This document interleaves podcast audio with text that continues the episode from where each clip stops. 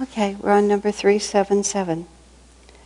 I've mentioned earlier in this book also that he suggested practicing the mental repetition of the Hong Sau mantra while watching the breath, but in the spine instead of in the nostrils. This was something he told me during my first month with him. Watch, he told me, without controlling the movement there in any way. This is an alternate practice to watching the flow of breath in the nostrils. The spine is the trunk of the tree of life. God's joy is the sap flowing through the trunk of the tree. Yes, Swamiji has a couple of places in here where he gives these slightly more um, esoteric aspects of the Hong Sau teaching. And I shall just read 378 because it's on the same one. If you want to become a master in this life, then in addition to Kriya Yoga, you should practice Hong Sau for at least two hours a day. I used to practice it as a boy as long as seven hours at a time until I went breathless. You know, he um, there's there's these these different sides to the spiritual path that are um, that are different for different people. You know, I myself, even though of course I practice Kriya and uh, Swamiji even gave me permission to initiate others into it. He knows, and I know, that I've never been very technique oriented. It's just not the way my, uh, it's not the way I'm constituted. Um, and other people that I know are just very exact about, you know, all the aspects of the technique. I know the first time Swamiji gave one of the higher Kriya initiations that involved uh, a mantra that we didn't know until he taught it to us um, he was very, very careful about how exactly it should be pronounced, which was very important. But afterwards he smiled and he said, I did that for Shivani. Because he knew that she had the kind of mind where she would look at it, drill it right down to the bottom, and wanted it just to be exactly so. And I kind of got the general story, and I felt comfortable with what I'd gotten, or I, I, I can't say that I was careless, but my mind just wouldn't didn't go there. But that on other things, like an exact philosophical point or some just some nuance of the a certain side of the teaching. I just can't rest until I absolutely know it. And I, I twist it and I change it until it's just exactly how I want to say it. And it's just everybody moves through the world in a different way. Um, Master said you only have to do, I, I think it was 10% or maybe 1%. I'm not really quite sure which one he said. You only have to do a very small percentage of what he taught, but everybody will do a different percentage. Their, their 1% will be different than someone else's, and so that's why he had to teach so much. You know, I, I think sometimes it's just the day will come when, you know, one will pick up what, what one wasn't interested in before. I certainly have seen that in all the years that I've been on the path, that um, certain things that don't seem important to me for many years suddenly become very important at a certain point. Certain understandings that were just peripheral suddenly become central. I, have I've been very impressed by how just all the different pieces that might have passed by lightly at one point um, just suddenly come and they it's like the, their timing is just so. So when I see myself having uh, temperamental differences or karmic differences than some of my friends have. Um, I've learned over time to, to be at peace with it, that we can't, we can't swallow the whole spiritual path at once. And I was, uh, this morning in another context, I was talking about we can only we can only do what we can do. If you want to be a master in this lifetime, you have to do Hong Sau two hours a day in addition to Kriya. Well, most of us, with the lives we live, you know, the hours in the day just aren't there um, because of the Rajasic life that we live in America, because of the work we do for Ananda. There's a, a lot of things. So if you if you take one piece and find that your life doesn't support it, but Master said you should, should supposed to do it, and I see people. Um, the only way I can describe it is they get at war with themselves, and they're just kind of at constant war with themselves. And the spiritual path becomes a constant battle against what I'm not doing. Um, and it's a fine line because, you know, the tamasic downward pulling energy is also very serious in our lives, and we don't want to just become lazy or casual or self justifying or presuming on God's will, on God's grace, when we're not actually um, doing our part of the equation. So all of those are um, all of those are serious concerns. That's where the whole spiritual path becomes more of an art than a science, because you can't just say, if you do these things, then I will get this much realization. And in fact, see, part of what the spiritual, the progress of the spiritual path is you're progressing through the caste system um, a, as an individual and the, the, the, the, relevant parts of the caste system as, as a, uh, a map for spiritual evolution is, um, well, the Shudra caste is, is, is pure laziness. I mean, not laziness, but, but physical in our understanding, not subtle. And we only put out as much energy as we have to in order not to starve or die. You know, there's just, there's no uh, creativity, there's no uh, enthusiasm. We act. Uh, unconsciousness is the greatest pleasure. And we only act if something bad is going to happen to us if we don't. In other words, under the threat of punishment. The, the relevant for this conversation, the Vaishya level, which is considered to be the merchant class, is when we're willing to put out energy, but it's always measured. Measured in this sense. If I'm, if I'm an honest merchant, I'll give you a good product, but you have to give me a good price. And if you give me a good price, I'll give you a good product, but you're not going to get the product unless you give me the price. And so it's a trade. So we're always measuring. And as we progress through the Vaishya, we become very creative, but there's always the question of what's in it for me. And if there's not enough in it for me, then I'm not going to do it.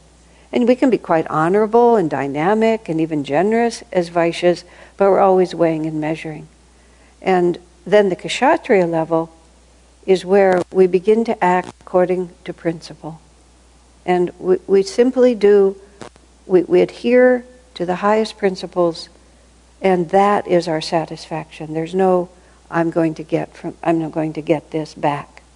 And, and most of us in our spiritual life kind of teeter between Vaishya and Kshatriya.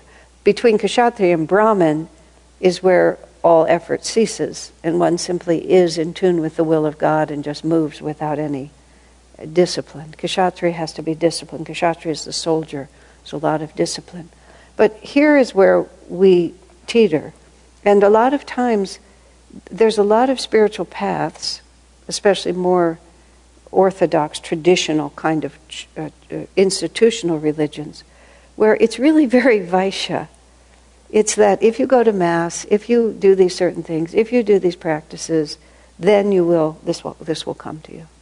And, and people on that level of awareness, which is moving forward by all means, because they're willing to give value for what they get, it, it needs to be very clear. And this is where you get the theologies which are very exact. This is where the Jews have, the Jews just study the Talmud just all the time, finding out what all the laws are and what the implications of the laws are and what it means. And having been in Israel a couple of times in the last half year, um, and, and gotten to know a man, a, a friend who's a, uh, a modern Orthodox Jew, but you know, he's very exact about, and he feels very strongly that you, you have to follow God's laws, and it bewilders him that you would not follow God's laws. Of course, you would follow God's laws, and there's no, there's no point in having a discussion. He's a very honorable man, and he does, he's you know, just an honorable and an admirable person. But his idea is these are the rules, and you follow them. And how could you possibly be a spiritual person without following these laws? He's not, um, he's not a, a you know, he's not against people who don't, but still, that's just his point of view. You do this, and this is what happens. And it's very uh, secure. You know where you stand. Of course, as people progress through that, something will happen. This is, you know, it, it gets very challenging if something very bad happens outside the system.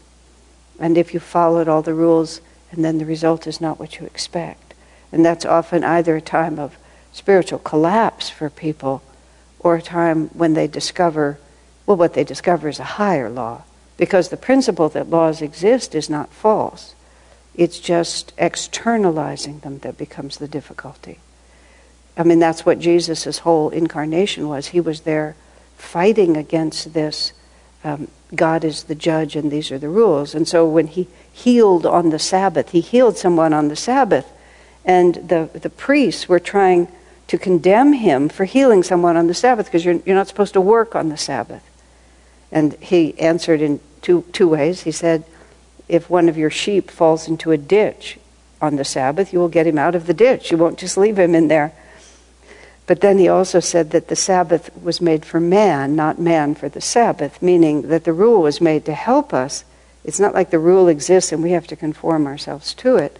I mean, there's a, a huge teaching in there, which is all about where what is the what is the place of external rules. Um, they have in, in, Israel one of the, the sites that's related to the Essene community. They have the various things about the Essenes, and they're all extremely rule oriented, and it's supposedly historical, but I mean, I have no reason to say it isn't. I have so little regard for authority. Sometimes I get myself in trouble, but uh, it's like the way they try to characterize the life, it's not human. You know, people, people would live, nobody would want to live in such a rigid, rule oriented way. It just, you would rebel against it. Uh, Swamiji has often commented in founding Ananda that he started with people. And he, under, he started with human nature and then tried to uplift and guide human nature instead of starting with rules and then trying to make the people fit the rules. Because when you make the people fit the rules, you can make it last for a while. Catholics made it last for a long time because uh, if you didn't follow it, you were eternally damned. And that was pretty scary. So people were able to discipline themselves in the moment because eternal damnation was pretty tough. Um, Saint Teresa of Avila, when she was eight years old, realized that if she uh, was martyred, then she would have an eternity of bliss. Um, so at eight years old, she ran away from home, heading for the place where she thought she could be martyred. She just calculated it, and it seemed like she, that, was the, that was the quickest and the, and the cheapest way to get what she wanted, which was eternal salvation, was just to go get her head cut off in some, some uh, barbaric manner. Of course, her father came and got her and brought her home again, but it was the natural way to think. You know, if I can get this, how can I get it? But on the Kshatriya side, we start just living for the principle. And that's when it gets a little, a lot more subtle because it, it's not so easy to quantify in every situation what the principle is. What is it that I'm really supposed to do? And, we, and then we also get caught, even when we do the right thing, there's a tendency to want to remind God and to remind other people that we've done the right thing. And so it's, it, it, it, why am I doing this? You know, do I want, is it to get recognition, which is a Vaishya way of thinking? Is it to prove that I'm good? Is it to make me secure in heaven? You know, it's, it's all these different questions. Or am I doing it entirely for the principle and it's not for any external reality? And then we have to find our way through practice Hong Sau two hours a day. You know, there was a, a friend of mine who went into seclusion for a year. And um, he said it was so wonderful because he had time to practice everything. Just everything. He, he, would, he would stare into the rising and the setting sun, which, you know, there's just these wonderful different techniques that Master has given us that in the course of a normal life, you just have to put them aside because you have to winnow out among the things that you're looking at the ones that actually resonate. So he said it was so much fun because every time he learned about anything, he could just go practice it because he had 24 hours a day for 365 days to just do whatever sadhana he felt like doing. Now, I myself, I couldn't be in seclusion for 365 days. I just wouldn't be able to remain dynamic because I have to serve. That's just where my uh, flow of energy comes. And it's a perfectly valid path supported by meditation or or you meditate and support with a little service. It just depends on which way you orient yourself. Master himself said, you know, attunement alone can move you all the way to God realization. But attunement also means following the Guru's teachings. So, Swami includes in here, as well he should, you know, practice Hong Sau in the spine because then you have just interiorized the whole. And then he says that the, the the spine is the trunk of the tree of life, and God's joy is the sap flowing through the trunk. And it's um,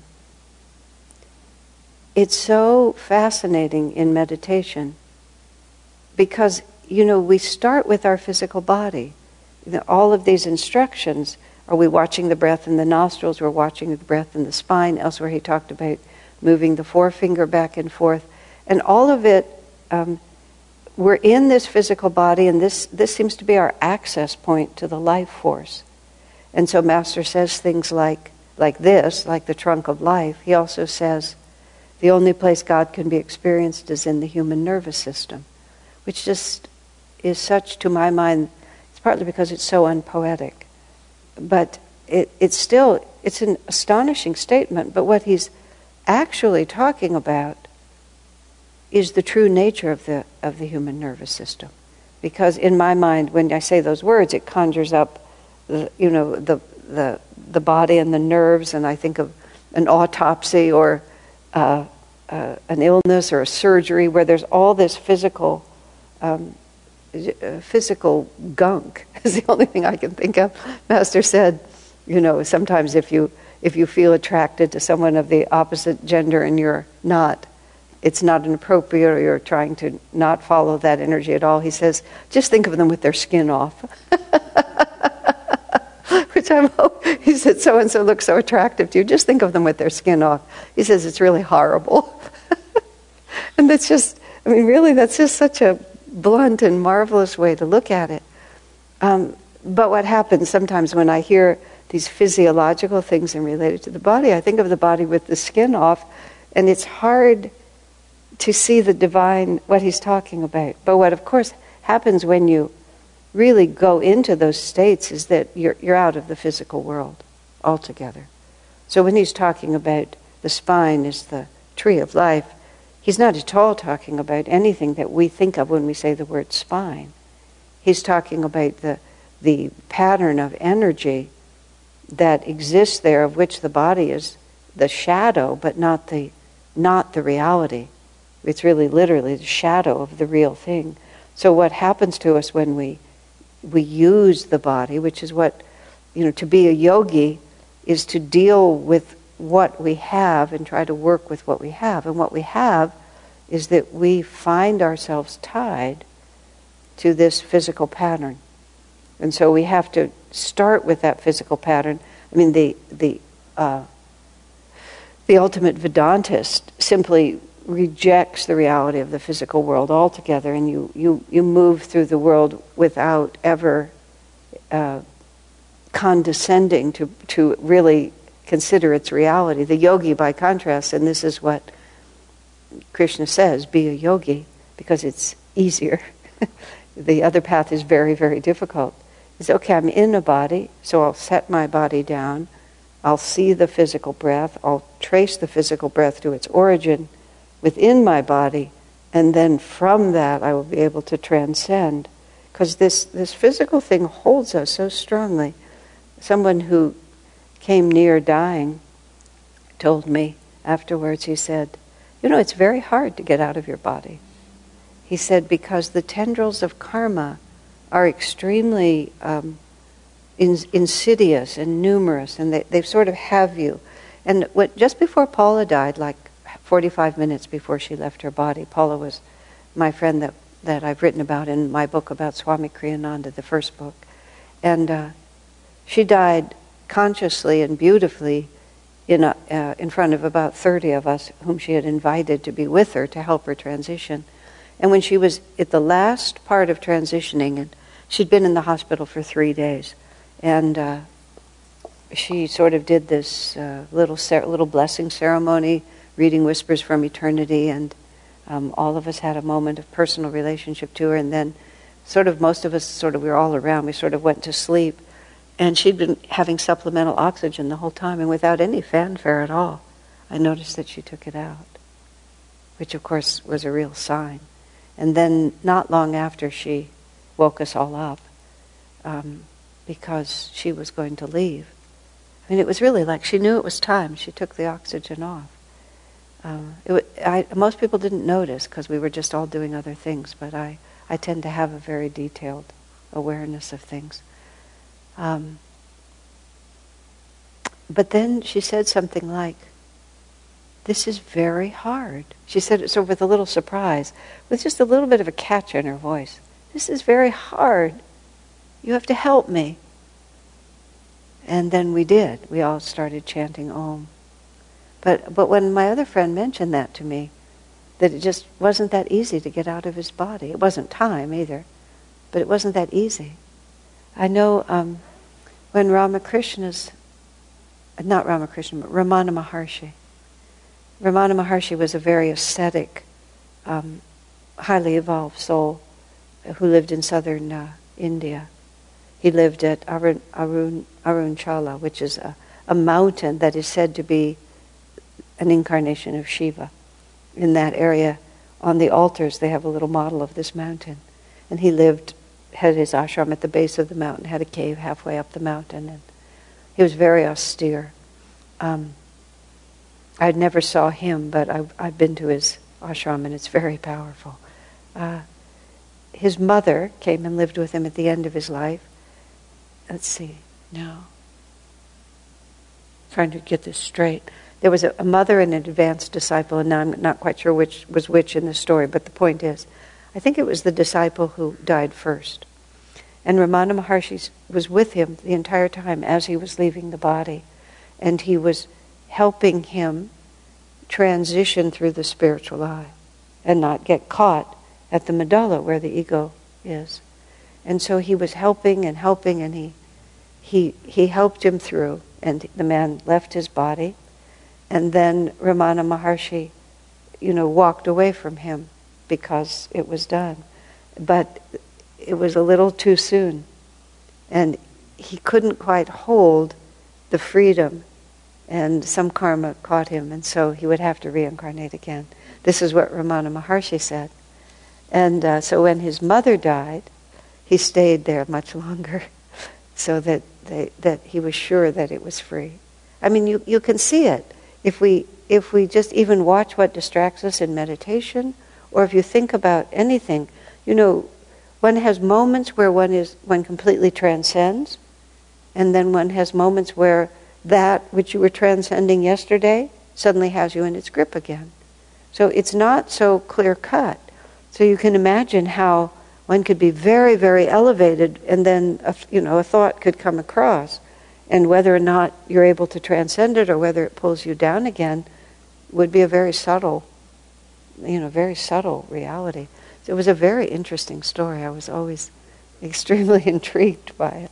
So when Master's talking about, you know, going into the spine and just watching the breath, what we're doing is we're cutting our ties with all of those multitudinous, you know, immeasurably large number of karmic threads. You know, every every little desire, every little hurt feeling, every little disappointment. Um, we, we don't have to be overwhelmed by it because it can all be washed away by a river of grace. But partly that's what we're doing when we're getting really deep into the spine and just watching and feeling that breath is that all all the rest of it which spins around it becomes very distant to our reality. And literally, our self definition shifts from this collection of karmic experiences to this solitary reality of the breath. There's this Swami, and I don't know if he's still alive, he probably is. His name is Swami Shankarananda. And he's in, he lives in Rishikesh, and he's a, he's a Kriya yogi through a disciple of Sri Yukteswar. And he has a, what's called the Kriya Yoga Temple in Rishikesh. He's a very good man. He came to visit us. He came to visit Swami Kriyananda some time ago. Yeah, yeah, of course, Swami must have been still here. yes. and he gave a satsang. And it's hard for visiting sadhus to give satsangs at Ananda, especially Ananda village when Swami Kriyananda was still there, because well, Swami Satchidananda, who's a disciple of Shivananda, um, gave, gave us a beautiful compliment, but it was also true. He sat down to give a satsang at Ananda, and Swami Kriyananda was sitting there with him. And he said, I really don't know what to say, he said, I can't think of a single thing that Swami Kriyananda has not already taught you, which was just really a sign also of his graciousness. And then he proceeded to entertain us for, uh, he, he could be very humorous. But it was true. And so when Swami Shankarananda was going to come and give a satsang, it might have even been about Kriya.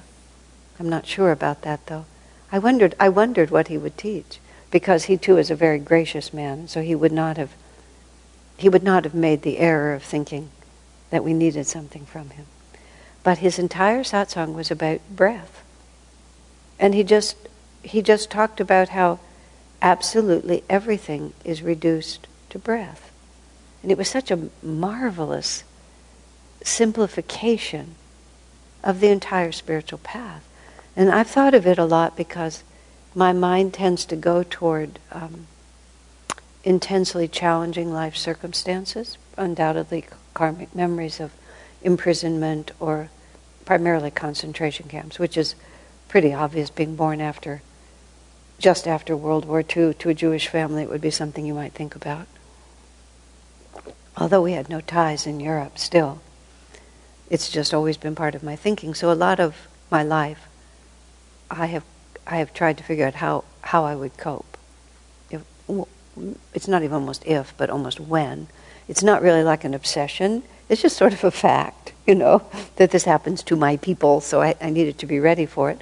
Also, just strictly speaking, in a spiritual sense, um, uh, at least what I've seen in my life, is that whatever, now I remember a thought that I had from a long time ago, now I can bring it back in. Whatever point I reach on the mountain, and even if I feel like I've progressed a certain amount, I'm always impressed by what's left.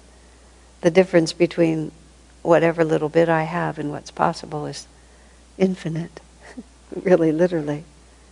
Um, so, even if you know, things are going well, or even if one seems to be coping well, I, I find it a valid spiritual exercise to project myself into a, a situation much more challenging than whatever I'm facing. Just even to see with imagination if I could cope with it. Presumably, if, if such a situation is ever thrust upon me, the grace to deal with it will also come, or I'll struggle and grow from having to cope with it. But his talk about breath was a very interesting practical answer to that whole spec- speculative way of thinking that's always been part of my nature. Because you always have your breath until you're not in your body anymore. And the more one has defined one's reality by breath, the freer you are in all circumstances. So it's not just a question of, I mean, well, it, it partly explains. You want to become a master, you have to, you have to practice San. You have to be so engaged and identified with your breath that literally all other identities fall away. So if one has no status, if one has no clothes, if one has no food, if one has no friends, um, if one has no future, it's just, but one, one still has one's breath. So who am I? So you can see the extraordinary power of developing uh, the capacity to reduce your, your, your reality to your breath and then let everything else follow from that. So, uh, you know, the, the, the, the teachings of these masters are so subtle. This is also what I've seen. Well, here, let me, I don't want to lose this other point the other point that I, I was contemplating earlier today was just simply it really doesn't make any difference where you are on the spiritual path, but it's very important to understand how far you have to go. In other words, how high the mountain is. The, the only thing that's really dangerous on the path is not to fail and fall and be just slithering around in, in very low consciousness. The difficulty is if you say that what you are is all there is to achieve which people do to a surprising extent. They'll just feel that this is enough, you know, that I've, I'm, I'm real good already. And, and it's a balance point because you don't want to feel terrible, but you always want to know what real freedom is. I, I've, in, in the last, I don't know, few years, I've just begun to understand Swami Kriyananda's consciousness way more than I did when I was with him. And God knows I had absolute reverence for him. But I've begun to understand how he perceived the world a lot more. I just I tried to understand, but I was I was too far away from it, too too too attached to my own preconceptions is what I would say. It's not I don't feel it's like I've come closer to him in consciousness, but I've had a lot of my misconceptions dissolved. And and to realize the level of freedom that the masters live at. You know, when Swamiji sat contemplating master's consciousness, just co- trying to he he talks about it, it's either in here or it's in the path sitting in front of Master, just trying to get his own awareness around Master's infinity. And Master just, well, two times. Once he was trying to do that, and Master just walked over and handed him an apple, just to sort of, you know, and the other was just saying to him, if you knew my consciousness, if you, if you really could share who I am, it's so, so vast and so different. But going back to, to becoming just the breath is the beginning of that. And the breath is always with us until life itself is gone.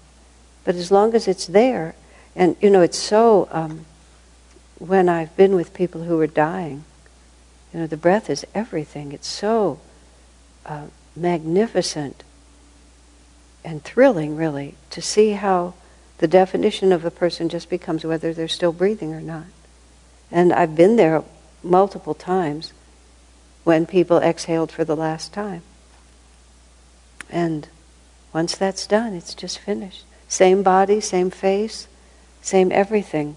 But once that exhalation is that final exhalation, it's, it's an infinity of difference. It's quite something. So the Hong Sau is the doorway to it all. So, 379. The Master was not generally in favor of hypnotism it is all right sometimes, of course, he said, for medical purposes. Otherwise, it is generally best to avoid it. Anything that causes a diminution of consciousness is not good. If the will is placed even temporarily under the control of another, it can become weakened. Magnetism is better.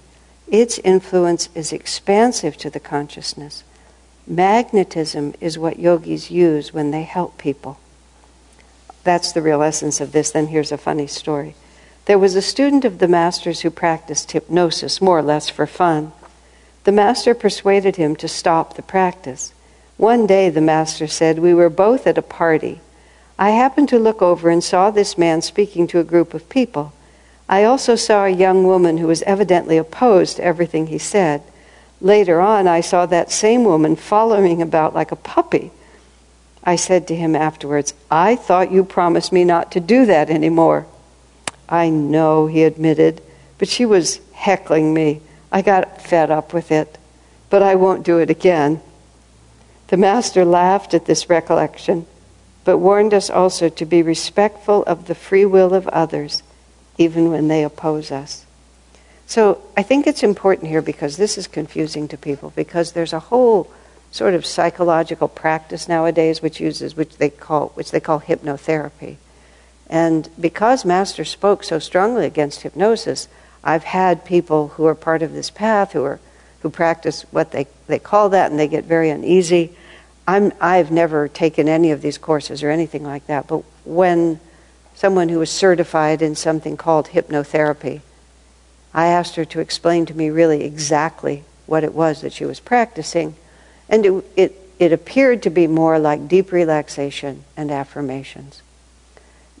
Uh, as compared to what Master was talking about. Master was talking about when he talked about hypnosis is more like what you see a stage magician do, where you get three volunteers up there, you put them into some kind of a trance, and they they cluck like chickens, and you know, and at a, a certain point on the clock, they'll start reciting a poem where where they have lost um, the conscious capacity to make decisions, and someone else is imposing on their awareness um, something that they themselves didn't choose.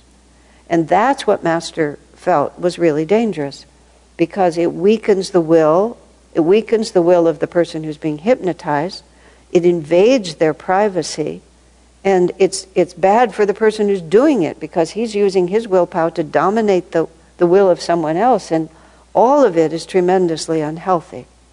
So, if anyone, you know, who, who hears this later on has questions about it, that is the question. So, even with the hypnotherapy, where you go into a state of deep relaxation, the question is whether someone is imposing on you.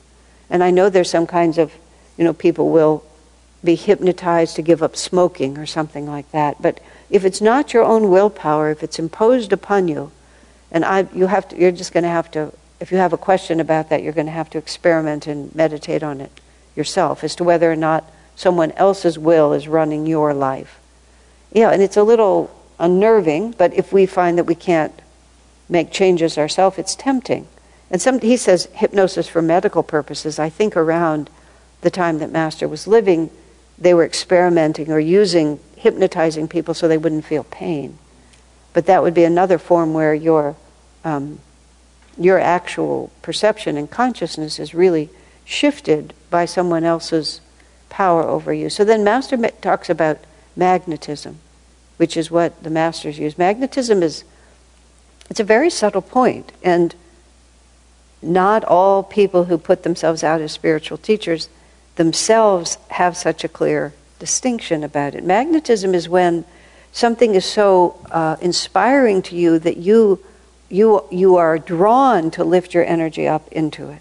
And there's definitely an influence, but it's an influence that makes your will stronger rather than dominating your will. I mean, it's easy for me to talk about this because of all the time I spent around Swami Kriyananda. What I loved about being with him was his magnetism. It, his magnetism was so um, dynamic that whenever I was with him, you know, I became like that. And I began to find out, I really literally began to find out who I could be. But, but what, I, what I got from him did not leave me when I left him. You know, hypnosis, you're, you become dependent on the person. Magnetism, you become transformed.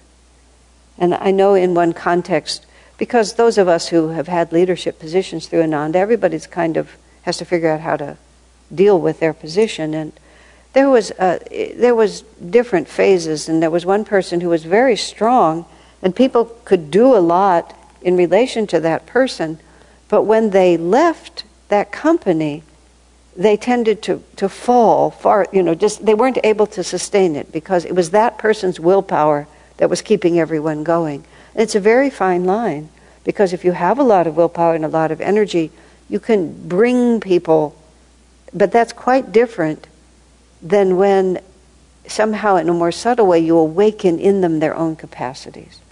And so people who don't understand when Ananda was being uh, vilified in all sorts of ways, and Swami Kriyananda was being vilified. Because he was strong, people assumed he was domineering. And it was very difficult to understand that what he was strong in was his enthusiasm, his joy, and his unconditional love for people. And in the presence of that enthusiasm and joy, and in the presence of that unconditional love, you kind of woke up to your own potential I mean, I, I remember in one way, this was, this was not entirely magnetism, but partly. When I was, uh, my first two years, when I was working, running the kitchen at what was the meditation retreat, and every Sunday we had our Sunday services there. It was the only temple we had, and it was the only retreat we had. And Swamiji started giving Sunday service every other Sunday. And we, we always cooked lunch and then served lunch, and, and the whole community would have lunch together on Sunday. So I was in charge of that cooking. And every time that Swamiji was giving service, I would, I would plan and I would make as beautiful a meal as I was capable of making. On the weeks when he didn't come, I would just serve whatever I happened to have on hand. And it was pretty dramatically different. You know, it was just the family, so I would just serve the family. Um, but then one week I realized that I really enjoyed making something really beautiful. And that I really didn't enjoy just being haphazard about it. And so I started making, I started doing the same thing whether Swami was physically present or not.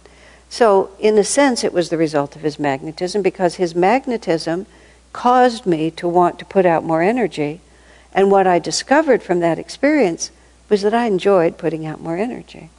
But that was really my decision. No one forced that upon me. It was just I had the experience and I enjoyed the experience. And uh, just in general, you know, in his company, I would become someone that I liked better than the person that I was when I was outside of his company. And that was the effect of his magnetism on me. It was able to, to awaken my better self once I experienced I wanted to be it. If it was just imposed upon me, if I was, if I was oppressed by someone else's energy, even if I behaved well, I wouldn't, I wouldn't know what it felt like to be like that, which is what the difference between hypnotism and magnetism, or, or uh, uh, you know, someone who just who forces you with their willpower, which is not really quite hypnotism, but it's a kind of imposition of will. Hypnotism is just taking it, you know, way step further. But there are teachers, ashrams, you know, where everybody does what they're told. It sort of goes back to what I was saying at the beginning. And everybody behaves because you can't be there unless you behave. Whereas the Ananda's always been a lot more free form. We just don't have many rules. People, it's held together by magnetism, that's all. The magnetism of it holds people in it. I remember a woman who came here a number of years ago, and she was a very, um, she was a businesswoman, she was very successful, she was very good at interacting and making things happen, and uh, working the room, you know, which is a phrase. And she'd been in another church and she'd liked it, but she got attracted here. And, you know, she'd been part of it. She knew how, how to operate. She came here and she just tried as hard as she could to operate within the congregation in a positive way. Just make friends, make contacts, you know, introduce herself, very outgoing. She said it just was like, she said she felt like Teflon. She couldn't make a connection in any direction with anyone. And she couldn't figure it out because she knew she was good at this. and she was very likable, very attractive. And she said she finally gave up and she tried to make a connection with the masters on the altar. She said as soon as she started making a connection with the masters on the altar, suddenly she started making lots of connections with everyone else. Which was a very it was a very interesting way to articulate it. Because it's we're all held together by our, our shared magnetism toward these gurus, and that makes our family. It's not we're not a horizontal bonding. The horizontal is the result of the vertical. So that's magnetism. Magnetism is an essential part of everything that we do. When Mas- Master held SRF together, held the ashram, everything he did, just by his magnetism. And it was in many ways chaotic. Um, it, it, just wasn't organized because it didn't need to be. And in many ways, Swami says later, I've written this in the book I'm about to publish about Swamiji, that uh, it looked like it was chaotic, but it wasn't chaotic at all. And Master didn't want all these organized levels of authority between himself and people. He wanted everyone's energy to be connected directly to him, but then by their shared attunement with him, then they could work together as a group. And that's exactly what we still have. We work by our shared attunement. And not and I've I've often said that people at Ananda do not have authority because of position. And we do not um, give people, we do not offer, people do not offer loyalty because of position. They offer it because of magnetism. And most people who have a position have magnetism, but it's their magnetism that gives them um, influence, not the position that they have. I, when I was working on the publication of The Path, which was 1976.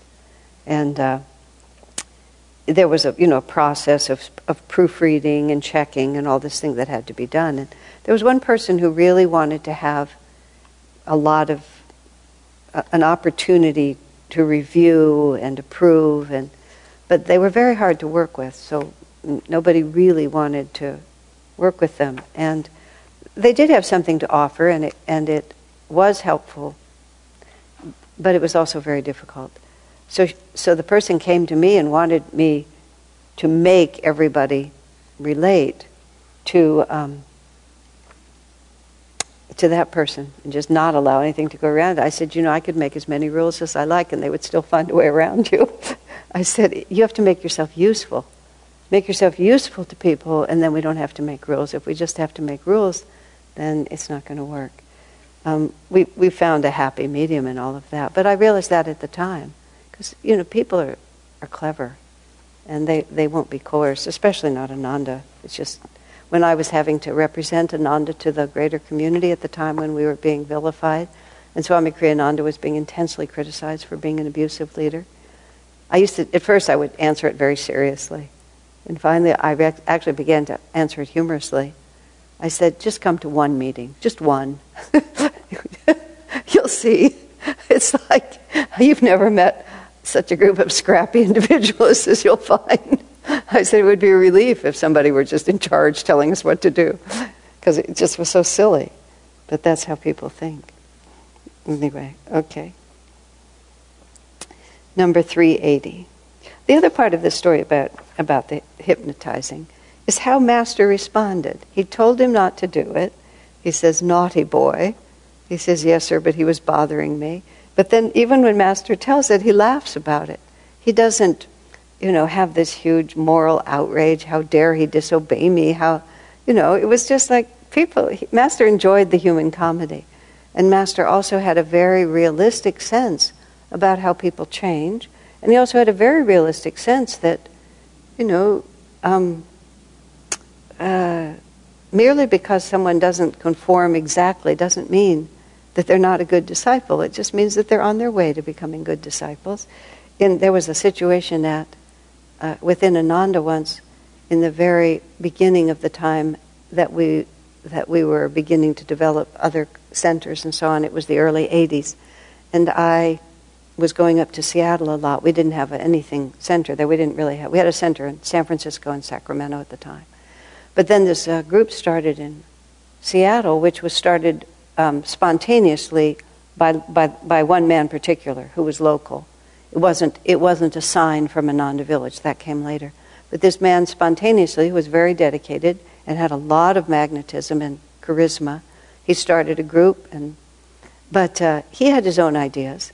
And I was going back and forth up there, and uh, he made himself spiritual. He, he called himself Ananda, but then appointed himself, and he incorporated and made a you know a religious a church really a religious corporation, and uh, and he appointed himself spiritual director for life, but he called it Ananda. So it's a little dicey.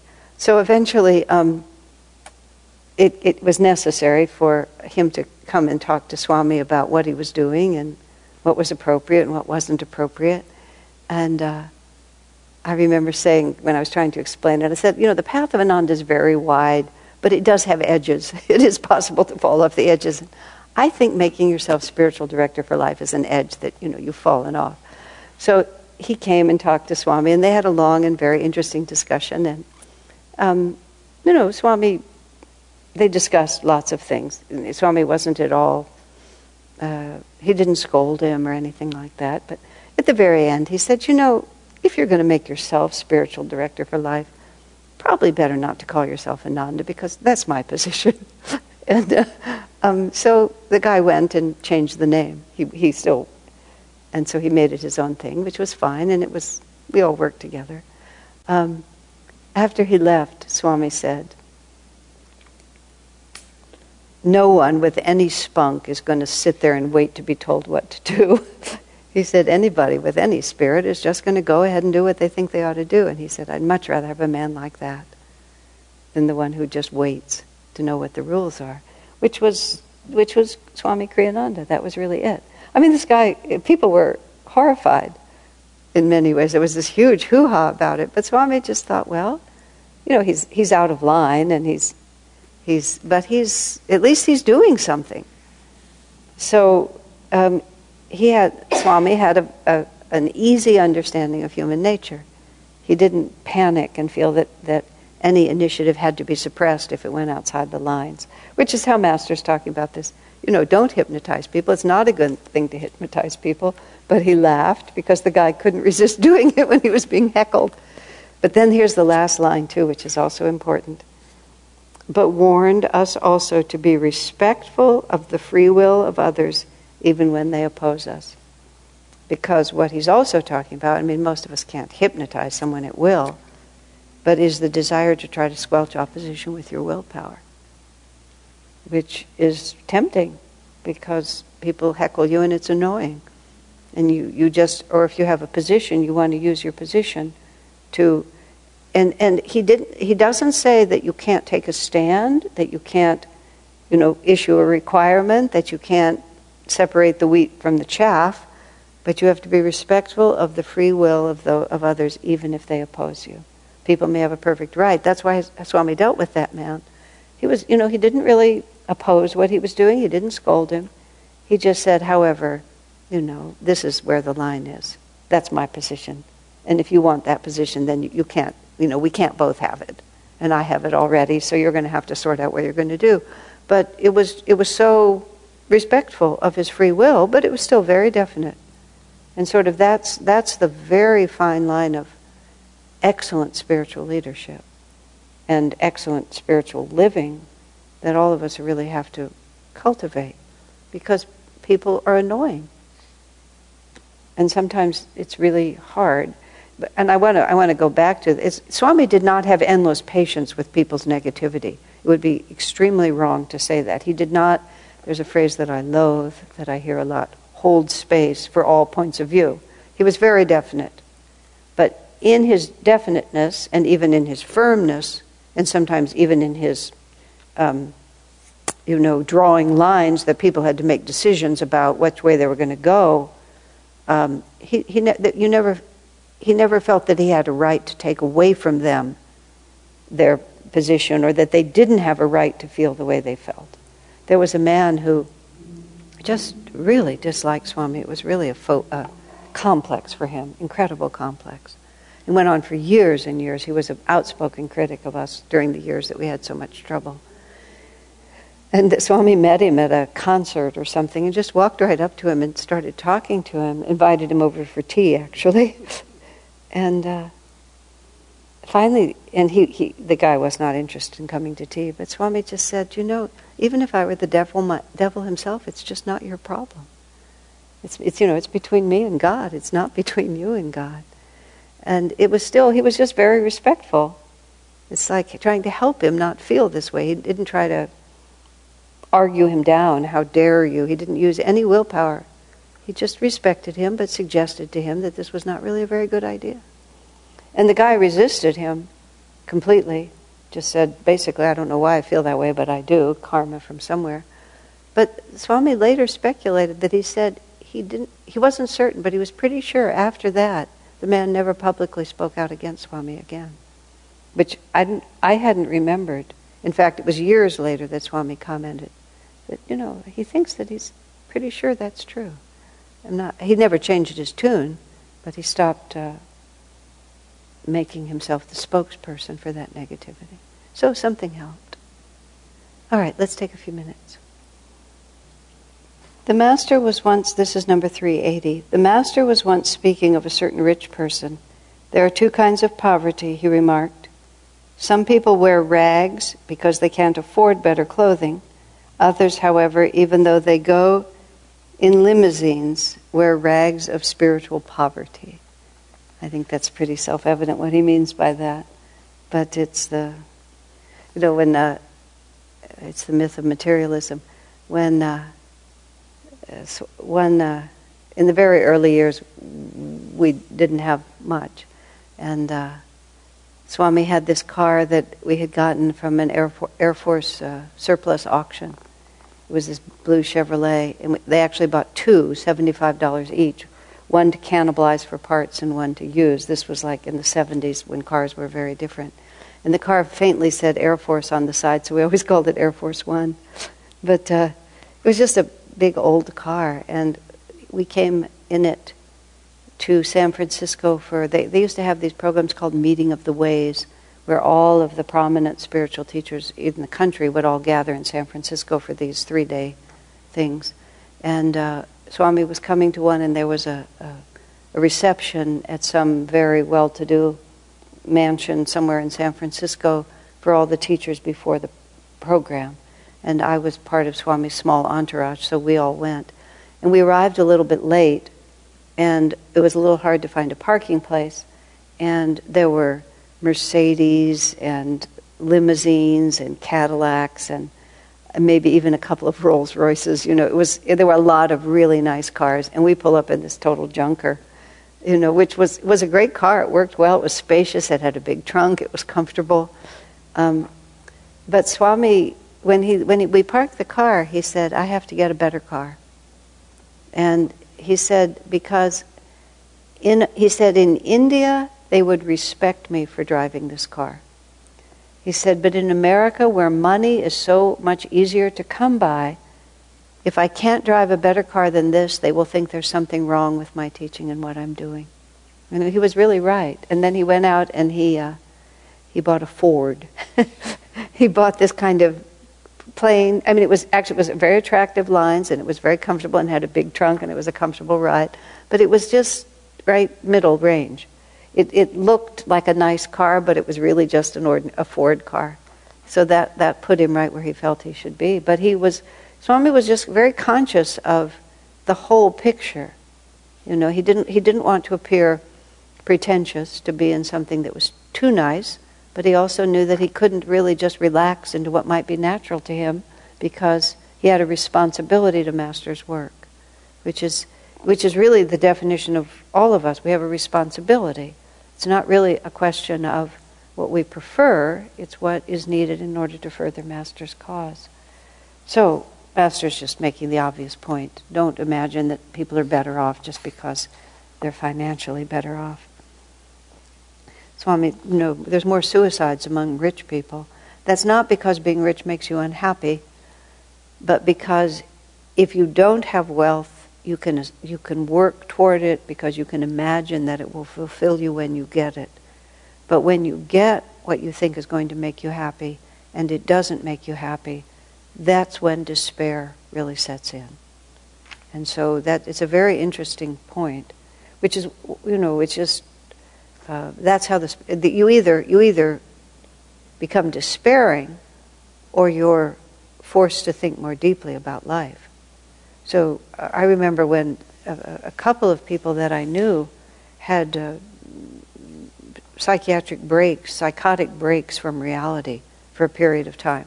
In both cases, it was only temporary, but it was a big, a big break from reality that required a cycle of uh, uh, rest and repair before mental balance was restored. In both cases, I, I said to Swami, I felt that it was a, a spiritually induced crisis. And because sometimes people say that all mental breakdown is spiritually induced, but that's not true. A lot of mental breakdown is bye bye, I'm out of here, I can't cope. and I mean, that's existential in a sense, but it's not necessarily elevated. It's just, it's a perfectly understandable, I think it's a perfectly understandable reaction to the unbearable nature of life. But Swami himself said that there is a stage on the spiritual path where he said it's an, an inevitable stage on the spiritual path where you come up to the edge of the abyss and you realize what's going to be asked of you and you just turn back and just try to have a holiday because you, you can't go forward. You can't go back either so you just go sideways and just check out for a time because it's too much. I mean i i feel it. Um, i feel the temptation of it I, I think I've spoken about this before. That's just the way my mind tries to escape. I, have whatever drug addiction and suicide I've been through is a little farther in the background, uh, karmically. But what's closer to the surface is just go into a world of my own making, create a subconscious universe so I don't have to deal with this one, because the um, the absolute challenge of the spiritual path is just sometimes more than I really want to deal with. I just want it to be different. And it's very, I, I say that with a great deal of sympathy. And just, you don't have to be hard on yourself or hard on your friends when they just take a holiday. Um, but then you have to come back. It, th- there, was a, there was a huge point very early in my spiritual life, like 19, 20. Um, when I, I, I, came to that abyss again, and I just I stood there looking out the window in the apartment I was living in in San Francisco. This was just probably just before I met Swami Kriyananda, or just after. Probably was just before, because just after I wouldn't have felt like this. Just before, And I, I, I stood and looked out the window and, and tried to decide whether I should just fl- flip out again.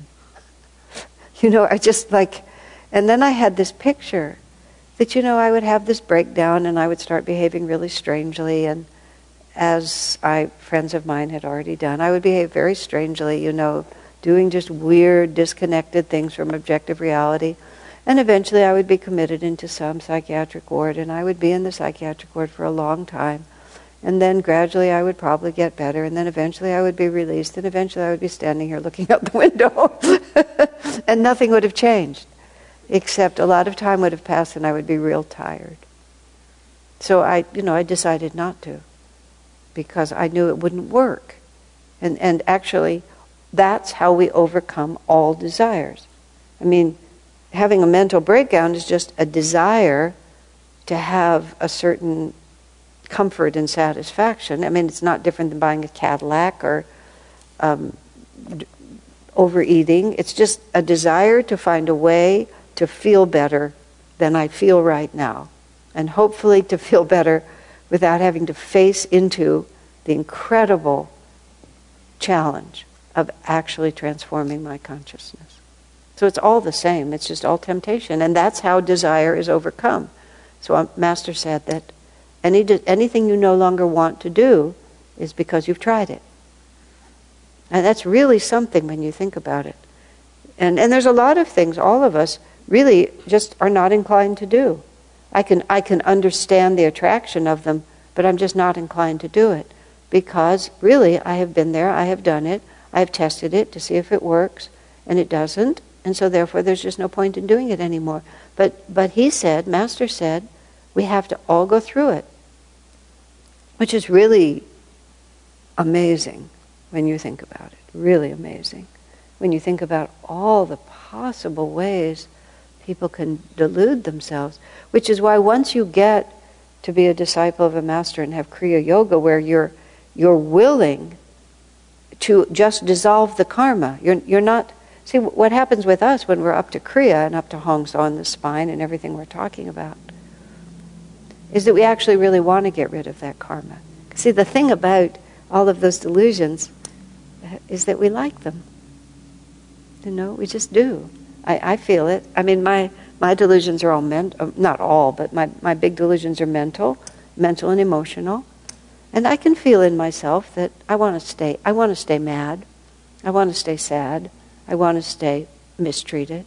I don't want to overcome it because there's it's it's like I don't want to. I like the vibration of just being. I mean, I like it and I don't. Do you understand what I mean? Exactly. Yes. Yes, a little bit. When wait, no. Is it the? The question is: Is it the same as being at war with yourself? a, a little bit, it's a little bit like that. It's not being able to just relax and say, I'm not ready to give this up. So, sort of, you hate yourself for not being ready to give it up. That's what I mean by being at war with yourself. It's like, I, I'm not pleased when I realize that I want to hold on to this negativity a little more. I'm not ready to give it up. I'm not pleased with that.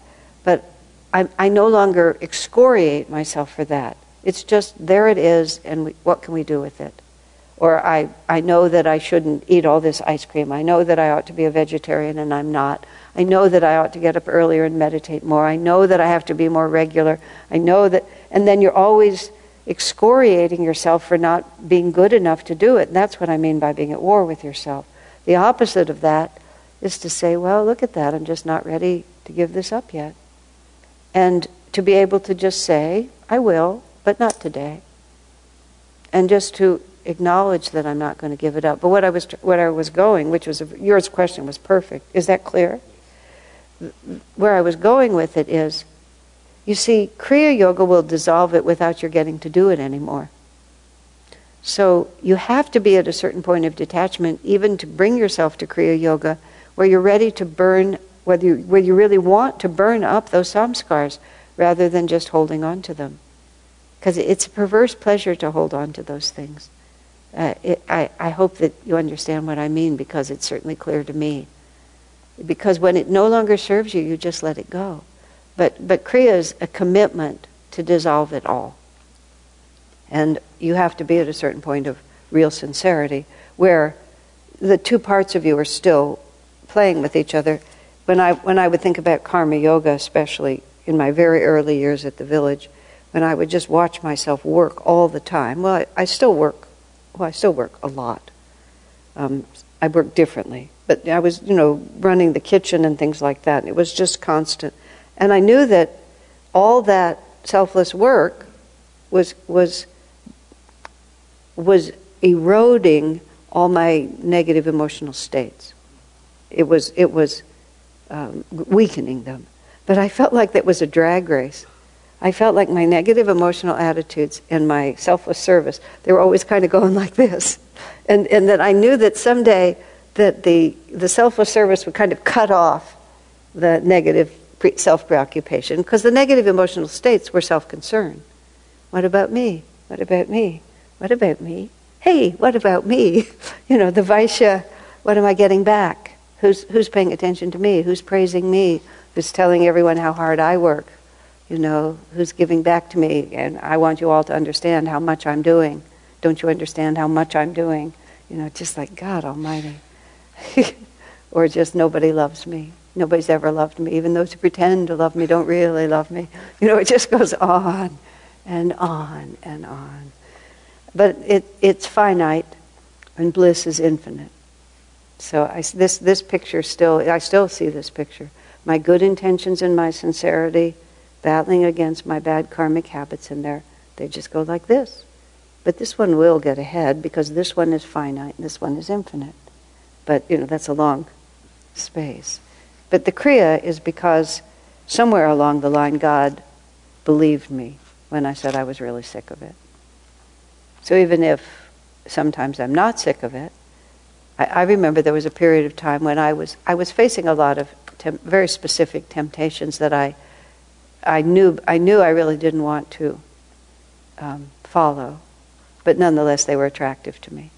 And so when I was meditating in the morning, I would say to Master, Give me an opportunity, and you know what I'm going to choose. it's not going to be good.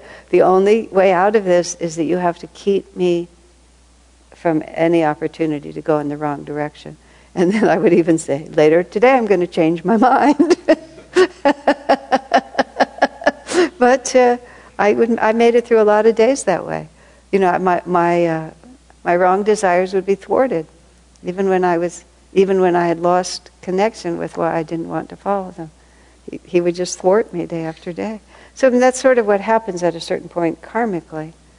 We, we still have wrong desires, but enough of us wants to be free that we start being able to melt those desires without having to live through them. And that, you know, then, then things really begin to shift.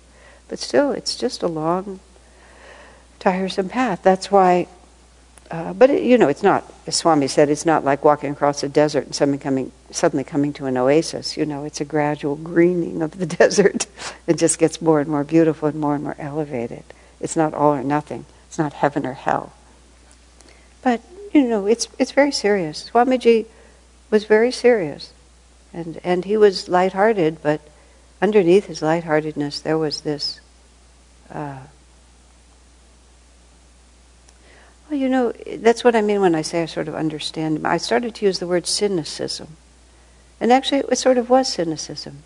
He was very, he wasn't cynical, but he was very cynical about the possibility of this world really ever making you happy. And it, it used to annoy me. You know, I just, I thought it was, he was, it was such a downer. And he would be very cheerful and very positive, but there, would, there was this undercurrent of, of um, melancholy is too strong a word, but he said it himself. If you're sensitive, he said, you hear that undertone of sadness in all, in all his music. That's what he said. He said, you just hear it if you listen. It's, a, it's an undertone of longing, of unfulfilled longing, which is a kind of sadness because you're wanting something that you don't yet have. And that's the power of his music. It's just, it's, it's profoundly filled with spiritual longing but that longing itself is uplifted because when you get into the vibration, when you get into a vibration refined enough to know what it is you really want, that's a much higher vibration than just wallowing around in the mud of this world. But Swamiji's uh, complete conviction that no matter how nice it looked, this world was just a place to escape from. It, it used to distress me, and I would try to I would try to tone it down. I would try to reject it. I would, I just I ran away from it. It frightened me. I, I want I didn't realize because I was so serious spiritually. I was very serious, but I didn't realize the extent to which I was still holding out hope that you know that somehow we could make it all work. But I've come to see that he wasn't being cynical, he was just being factual, realistic. And I, I got more and more comfortable with it before he died. I didn't have to wait till after he died.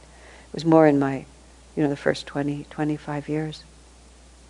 But he, he was, but, but to be able to be that realistic and still be enthusiastic and joyful, that was the balancing act that yeah, that I I'm, we're all working on. But that's the that's the one I still work on because if I get as realistic as he got, sometimes it pulls me way down.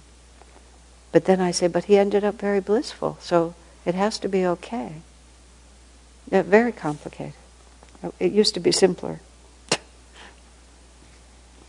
okay, number 381.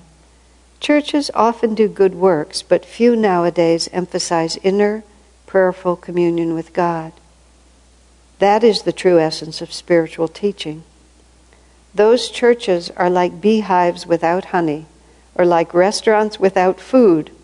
When working, one should work also with the thought of God. Otherwise, he may earn good karma, but he won't come closer to him, for whose sake the churches are or ought to be built. Churches that don't emphasize devotion and inner communion by meditation are social institutions, not houses of God. The church should be a spiritual oasis in the desert of mundane consciousness. It should be an active beehive, busy producing the honey of God's love. He's pretty strong there, isn't he? My goodness. Well, you know, um, when we when we started developing and having buildings like this and having the festival of light and things like that, um, rebellious, independent-minded devotees at Ananda were very upset because they thought we were becoming an institutional religion, and uh, I don't think that's true. An institutional religion is when the institution itself and its theology um, comes between the devotee and God. It, it, but when the, you're organized enough and you have enough going on that people become inspired inwardly to feel closer to God, that's really something quite different. So that's what we always have to work with. And it is confusing, and you, we do have to be careful because once we have more and more established, you begin to think that the, what's established is what we have. But the only thing that actually exists ever is whether or not the whatever Ananda is, awakens people to a deeper love for God. And if it does, then we're doing our job. And if it doesn't, it's, it has no value. Certainly no value in our reality. And you know, I, I don't know what to think about the very emotionally devotional churches where there's a lot of. I, I, I was watching some um, little film and it was about Christian musicians. And you know, they're, they're very dedicated to. I'm, I'm, I'm very interested by, in people's devotion to Jesus in that very intense, personal way. I, there's something about it that uh, I find admirable, uh, that I want to understand, you know, because such people often are, are, are very strong in that. I, I'm not, I don't want to exaggerate my interest in it, but it, I try to understand what it feels like. What would it feel like to be like that? But then their music, as Swami said, their music is, the vibration of their music is just the same, and they, they cultivate it. You know, drums and bass guitar and screaming vocals and and stomping feet and you know just it, it but the words are you know the how I love you Jesus but the sound is just the same as all the popular music. As Swami said, they just put those words onto the vibration is not shifted. But it, it gets people moving, it gets them active, it wakes them up. I think you're just you're getting energy going and you're focusing it on this, but the it it's it doesn't end in stillness. It just creates a lot of excitement. When we were in Israel and at the River Jordan, the, when I was there for the the first of my two trips recently, and we were at the River Jordan and we were having a little um, blessing ceremony at the River Jordan, and there were two groups of people on either side of us. These were Americans and these were Africans. Maybe they were all Americans, but I think these were Africans. They were dark skinned people, but I think they were from Africa.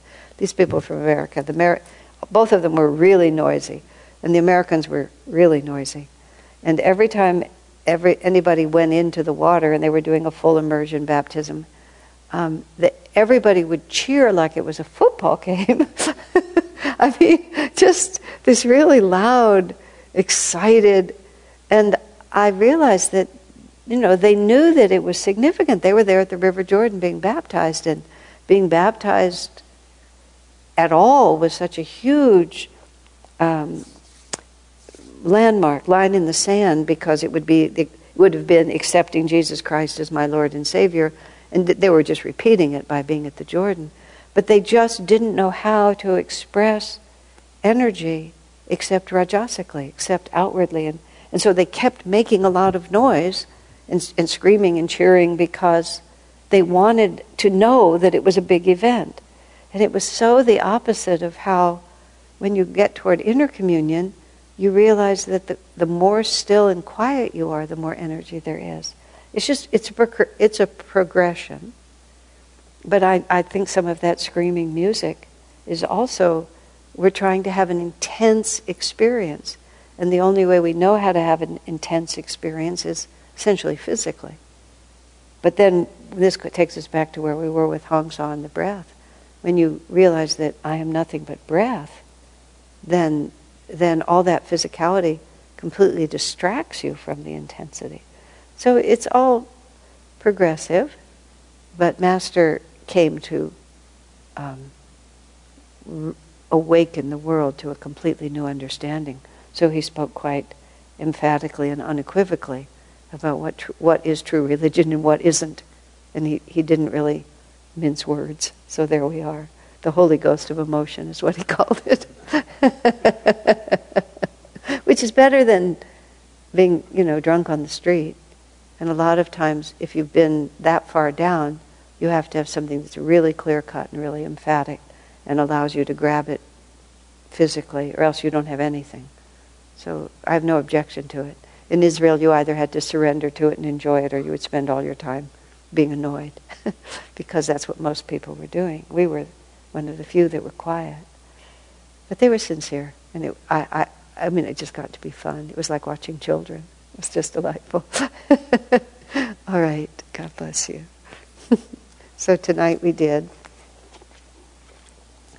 Um, we went three, from 377 through 381.